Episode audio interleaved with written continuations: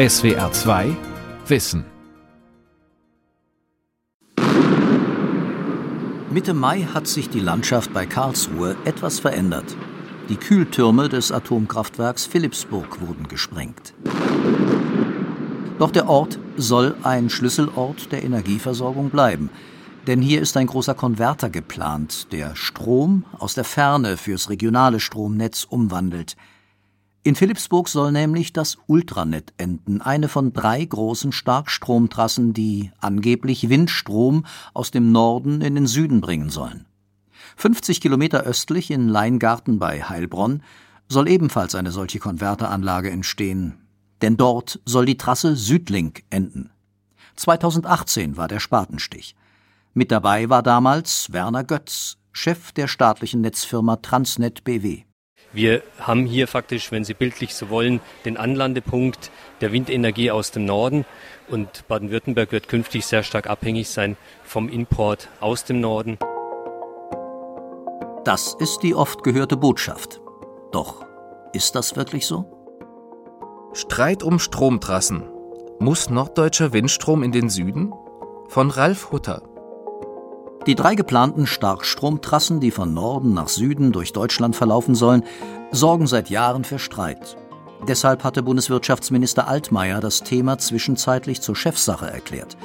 Und auch er argumentiert dabei immer wieder mit der Energiewende. Wenn wir dass der Strom überall in Deutschland sicher verfügbar ist, auch dann, wenn alle Kernkraftwerke abgeschaltet sind, dann müssen wir jetzt die Weichen dafür stellen. Vor allem äh, im Südwesten, dort wo die großen Verbrauchszentren sind, in Baden-Württemberg, in Bayern, äh, in Hessen, äh, dort muss der Strom ankommen, der im Norden produziert wird. Und da ist es so, dass einfach diese Leitungen fehlen. Befürwortet wird der Bau der Stromtrassen sowohl von der Bundesregierung als auch von den Grünen sowie einer Mehrheit der großen Umweltschutzorganisationen. Gegen die Stromtrassen sind aber auch einige andere Ökoverbände, die Partei Die Linke und viele Basisinitiativen. Abweichende Stimmen gibt es außerdem an der Parteibasis der Grünen, bisweilen sogar in CSU und SPD. Betroffene Kommunen und Landkreise beschäftigen sich seit Jahren mit der komplizierten Materie und zum Teil sehr kritisch. Diese Stromtrassen haben null Wertschöpfung für die Region. Sagt beispielsweise Harald Hillebrand, persönlicher Referent der Landrätin des ländlichen Landkreises Regensburg im östlichen Bayern. In dem Moment, wo einer Solarzellen baut, wo einer Windrad baut vor Ort, ist er gewerbesteuerpflichtig. Das heißt, davon profitieren die Kindergärten, die Schulen, die Infrastrukturen. Und das fällt halt mit Stromtrassen komplett weg. Die umstrittenen Nord-Süd-Trassen werden nämlich mit einer relativ neuen Technik gebaut. HGÜ, Hochspannungsgleichstromübertragung. Sie eignet sich für den Transport von besonders viel Strom über besonders lange Strecken, da im Vergleich zu einer Wechselstromleitung sehr wenig Strom verloren geht. Der Nachteil? Es gibt auf der gesamten Strecke keine Abzweigung. Die Regionen, durch die so eine Trasse führt, haben also nichts davon. Drei HGÜ-Korridore sind geplant. Im Osten, im Zentrum und im Westen der Republik. Der Südostlink soll von Sachsen-Anhalt bis ins südöstliche Bayern verlaufen. Durch Deutschlands Zentrum soll eine Doppeltrasse führen. Der Südlink. Er soll aus zwei Leitungen bestehen, die beide an der östlichen Nordseeküste beginnen und fast die gesamte Strecke zusammen verlaufen. Die eine Leitung endet im Nordwesten Bayerns, die andere führt weiter bis nach Großgartach, einen Vorort von Heilbronn. Der dritte, westliche Trassenkorridor besteht seinerseits aus zwei Teilen. Der eine soll an der Nordsee beginnen und in der Nähe von Düsseldorf enden. Dort soll also Strom abfließen können. In Düsseldorf schließt sich dann ein südlicher Abschnitt an, der durch Rheinland-Pfalz und Hessen bis zum ehemaligen Atomkraftwerk Philippsburg führen soll. Er könnte auch Strom aus dem Westen aufnehmen. Dieser südliche Abschnitt heißt Ultranet. Stromtrassen stoßen in der Bevölkerung oft auf Widerstand. Die Firmen, die die Trassen planen, bauen und dann betreiben, haben ausführliche Internetseiten aufgesetzt, Dort ist viel von Ökostrom die Rede, der zukünftig im Norden im Überfluss vorhanden sein werde, also dort geradezu weg müsse. Windstrom für den Süden? Für Andreas Ulbich ist diese Rechtfertigung für die deutschen HGÜ-Trassen unzureichend. Das ist sicher ein schönes Bild für die Medien, aber Netzausbau findet aus ganz verschiedenen Gründen statt. Andreas Ulbich ist Dozent für Stromnetze an der Technischen Hochschule Zürich.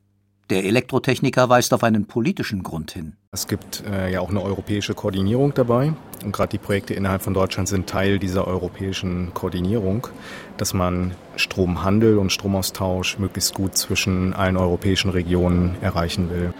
Und da geht es nicht konkret um eine Erzeugungstechnik, sondern um einen Markt, den man gerne haben möchte, den man ausbauen möchte. Eine einzige Erklärung habe ich bisher gefunden, die den Leitungsneubau rechtfertigen. Das ist der Transitstrom. Auch Ralf Lenkert glaubt nicht, dass die Nord-Süd-Trassen vor allem wegen der Energiewende gebaut werden sollen. Der umweltpolitische Sprecher der Linksfraktion im Bundestag kämpft seit Jahren gegen diese Leitungen. Er sieht sie im europäischen Stromhandel begründet. Deutschland ist in Bezug auf Strom ein Transitland. Üblicherweise wird Strom aus Skandinavien und Osteuropa in die südlichen bzw. westlichen Nachbarländer geleitet. Sie müssen dazu wissen, dass eines der wichtigen Ziele der europäischen Politik der europäische Strombinnenmarkt ist, sagt Fiete Wulff, Sprecher der Bundesnetzagentur. Das ist ein wichtiges politisches Ziel der Europäischen Kommission und das Ziel des EU-Binnenmarkts prägt auch das europäische Recht an dieser Stelle. Insofern ist es überhaupt nicht so, dass das Dinge sind, die wir hier in Deutschland allein entscheiden könnten.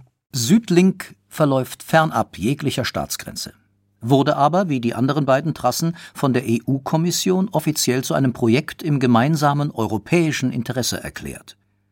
Die inländischen Leitungen sind der EU wichtig, weil sie das Transitpotenzial, in dem Fall von Deutschland, erhöhen.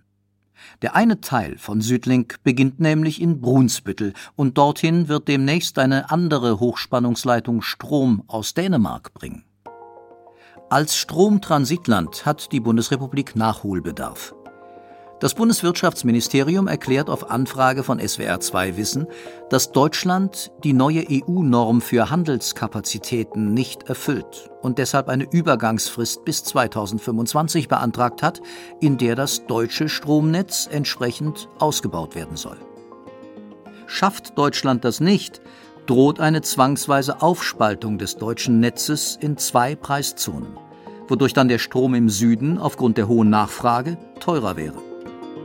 Die Bundesregierung will aber der Industrie zuliebe selbst leicht erhöhte Preise in Baden-Württemberg und Bayern verhindern. Von diesen Zusammenhängen reden die Netzfirmen in der Öffentlichkeit nie. Vielmehr suggeriert die staatliche Firma Transnet BW auf ihren Internetseiten, ohne die Trassen gäbe es Stromausfälle. Um die Versorgungssicherheit der Bevölkerung und der Industrie im Süden zu erhalten und die elektrische Energie aus dem Norden abzutransportieren, ist der Ausbau der Strominfrastruktur dringend erforderlich. Baden-Württembergs Energie- und Umweltministerium behauptet das ebenfalls. Seit 2015 beschwört Minister Untersteller von den Grünen in Pressemitteilungen immer wieder die Versorgungssicherheit, vor allem in Bezug auf Südlink. Bundes- und Landesregierungen sowie die vier großen Netzfirmen verschweigen seit Jahren die wahren Hintergründe der Hochspannungsnetzplanung. Erledigt hat sich schon mal das Hauptargument, mit dem die Nord-Süd-Trassen von Beginn an begründet wurden. Der Stromtransport sei unabdingbar, spätestens wenn Ende 2022 alle deutschen Atomkraftwerke abgeschaltet sind. Ultralink sollte sogar schon Ende 2019 beim Abschalten des Atomkraftwerks Philipsburg zur Verfügung stehen. Die drei Trassen haben jetzt schon drei bis fünf Jahre Verspätung. Zum Teil wird es noch mehr werden. Bisher sehen aber Fachleute deshalb noch kein Versorgungsproblem auf uns zukommen. Der AKW-Ausstieg war also offensichtlich ein vorgeschobenes Argument. In den offiziellen Dokumenten wird auch gar keine technische Notwendigkeit begründet. So ist im aktuellen Netzentwicklungsplan für 2030 Folgendes zu Südlink zu lesen. Bayern und Baden-Württemberg werden auch im Jahre 2030 preiswerten Strom auf einem einheitlichen deutschen Strommarkt nachfragen. Es geht also nicht um Strom an sich, sondern um billigen Strom. Heißt, wenn an der Küste viel Windstrom produziert wird, dann hat Süddeutschland ein Interesse an diesem dann günstigen Strom. Nach einer Notwendigkeit klingt das nicht, schon gar nicht nach einem Versorgungsengpass. Eine Stromlücke droht vor allem bei einer sogenannten Dunkelflaute, also wenn weder Sonne noch Wind in nennenswertem Ausmaß für Strom sorgen.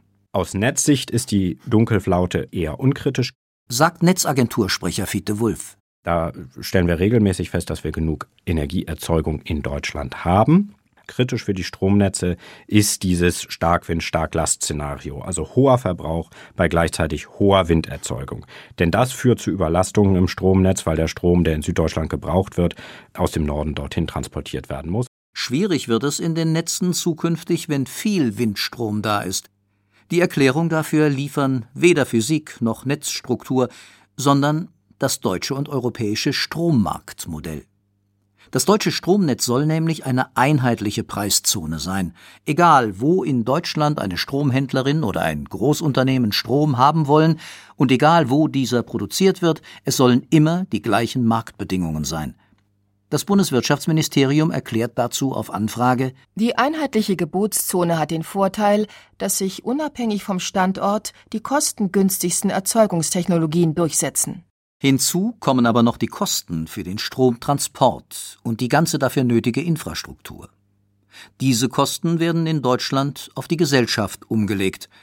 Jeder kann das in seiner Stromrechnung sehen, wo die Netzentgelte rund ein Viertel des Preises ausmachen. Über die EEG-Umlage, mit der die Energiewende ein Stück weit finanziert werden soll, wird seit Jahren zum Teil erbittert gestritten.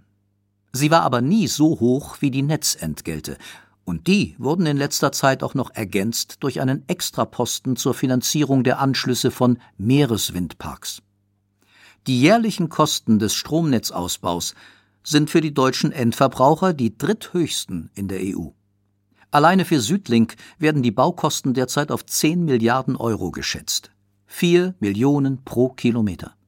Die Kosten haben sich vervielfacht, weil Bayerns Regierung 2015 durchsetzte, dass die Trasse komplett unter der Erde verlegt wird. Das sollte die Proteste besänftigen.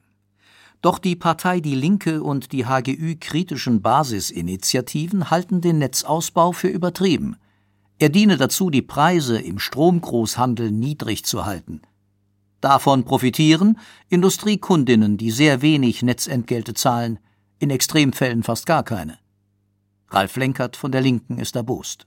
Es ist fast niemandem bewusst, dass deutsche Großunternehmen mit den billigsten Strompreis weltweit haben. Der Börsenstrompreis liegt im Moment bei 4,5 Cent je Kilowattstunde. 4,5 Cent. Nicht bei 15, wie verkündet wird für die Industrie. Das ist für die normalen Industrieunternehmen.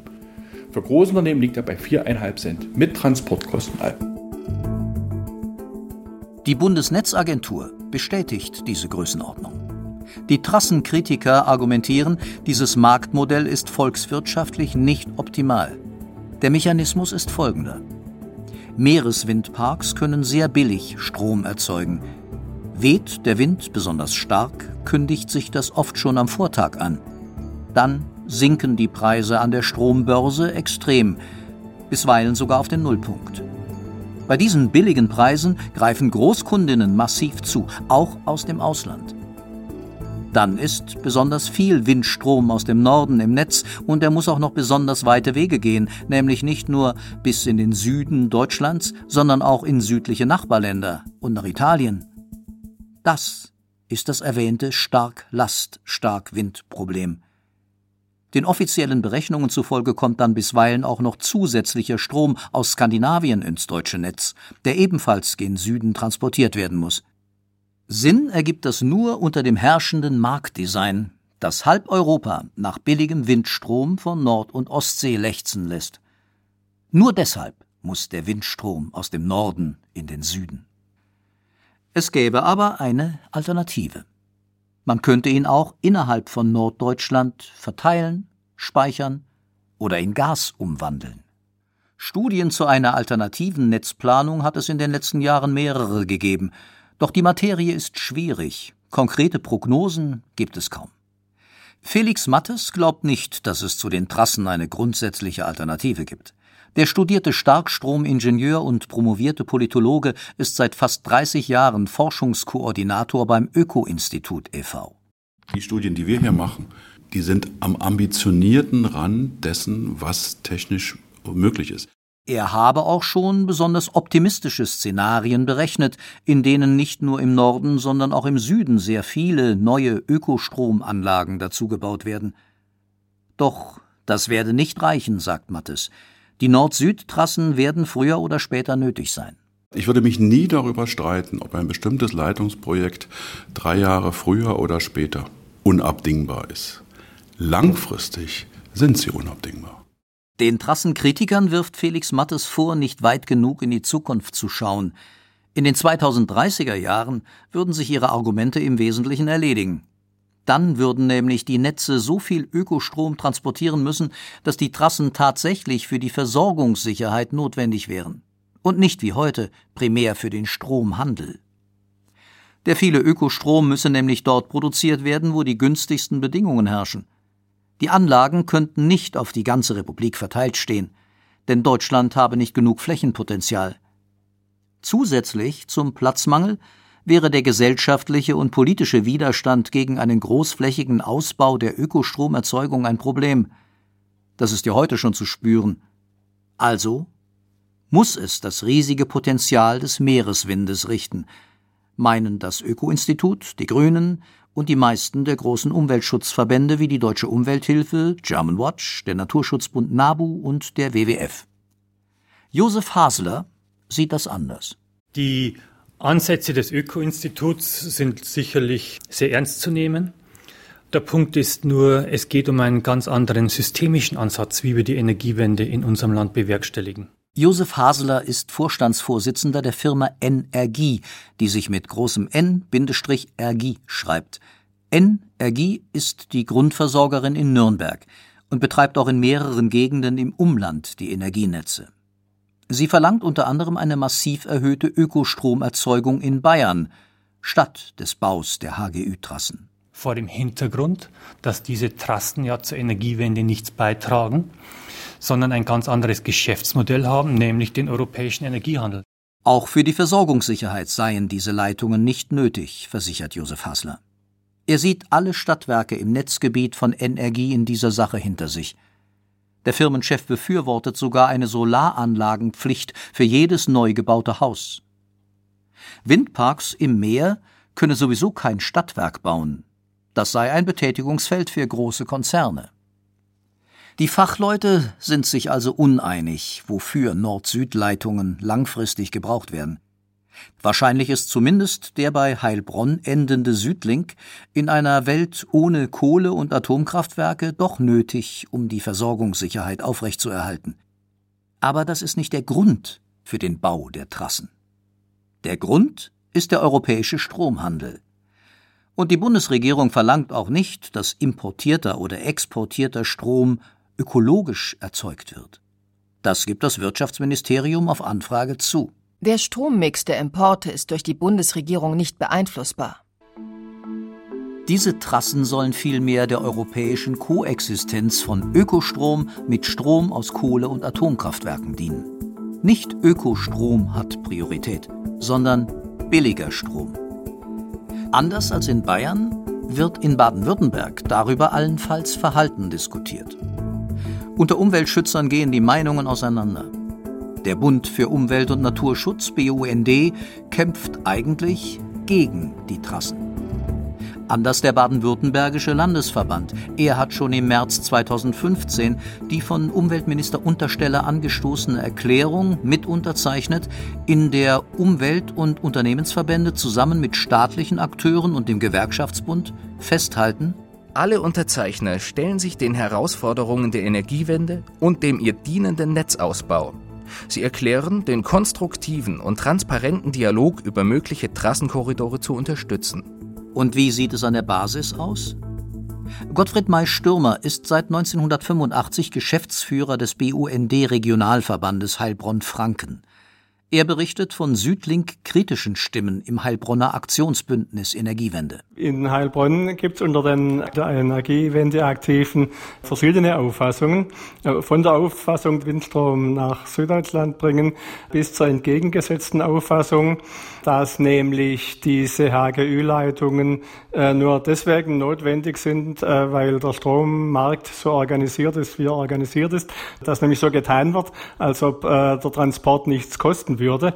Also ob Deutschland äh, quasi eine Kupferplatte wäre, wenn man den Strom von jedem Punkt zu jedem anderen ohne Aufwand äh, leiten kann und der Strom überall äh, gleich viel kosten muss. Diese Fundamentalkritik hat seiner Meinung nach eine Mehrheit der Leute, die zu dem Bündnistreffen kommen, überzeugt, ihn selbst eingeschlossen. Franz Wagner teilt seine Position. Er ist ebenfalls seit vielen Jahren in Heilbronn und Umgebung für die Energiewende aktiv. Er hat gegen die Atomkraftwerke gekämpft und die örtliche Energiegenossenschaft mitgegründet. Im Aktionsbündnis Energiewende sei es nur aus Unsicherheit zu keiner klaren Ablehnung von Südlink gekommen, sagt Franz Wagner. Es war jetzt niemand, der gesagt hat, wir haben jetzt da unbedingt ein absolutes Muss dafür. Dass Minister Untersteller relativ früh das erwähnte Bündnis geschmiedet hat, das prinzipiell für Südlink eintritt, habe eine offene Diskussion verhindert, meint er. Wir haben dann immer wieder erlebt, dass tatsächlich äh, Diskussionen abgebrochen sind, weil äh, Leute vor festgelegt waren, nein, wir brauchen diese Leitungen. 2016 hat Wagner auf einer Informationsveranstaltung zu Südlink mit Minister Untersteller seine Kritik aus dem Publikum geäußert. Und ich habe die Frage gestellt dann in der Diskussion, warum denn die Leitungen zwar von den Stromkunden bezahlt werden, aber letzten Endes den Konzernen gehören und deren Aktienwert erhöhen. Damals bezog ich das auf die circa 10 Milliarden, die zu dem Zeitpunkt in der Diskussion waren für die damals geplanten vier Leitungen und äh, machte den äh, Vorschlag oder fragte, warum kann man das nicht so machen, dass es letzten Endes einen Fonds gibt, dem dann die Leitungen gehören und der letzten Endes im allgemeinen Besitz ist, im staatlichen Besitz. Die Antwort des Umweltministers enttäuschte Franz Wagner. Denn die war nur folgendermaßen. Volkswirtschaftlich seien 10 Milliarden ja eigentlich gar nichts. Das würde gar keine Rolle spielen. Insoweit könne man das einfach in Kauf nehmen. Auf Anfrage von SWR 2 Wissen, ob sich das tatsächlich so ereignet hat und wie diese Aussage des Ministers zu erklären ist, antwortet Ministeriumssprecher Ralf Heineken schriftlich Das weiß ich nicht, ob sich das so zugetragen hat. Mit Wolf Teilacker distanziert sich ein weiteres Urgestein der Heilbronner Ökoszene von der Stromtrassenpolitik der Landesregierung. Das ist bemerkenswert, denn Teilacker zog 1980 als erster Grüner in den Stadtrat ein und hat das Mandat mittlerweile 27 Jahre lang innegehabt. Auch heute noch ist er stellvertretender Fraktionsvorsitzender. Zu Südlink sagt er, Manche meinen, das sei notwendig. Also mit diesem Argument Windstrom nach Süddeutschland, das sei eigentlich sinnvoll und da könne doch ein Grüner nichts dagegen sagen. Andere, äh, dazu gehöre auch ich, meinen, es sei grundsätzlich nicht äh, sinnvoll, diese großen äh, Leitungen zu bauen äh, für sehr viel Geld, das natürlich dann auch dem der Kunde auferlegt wird, sondern lieber in dezentrale Speicher zu investieren. Solche bundesweiten Lösungen vermisst Wolf Teilacker. Er vertritt den Stadtrat im Regionalverband Heilbronn-Franken und hat dort mit dem Ausbau der erneuerbaren Energien zu tun.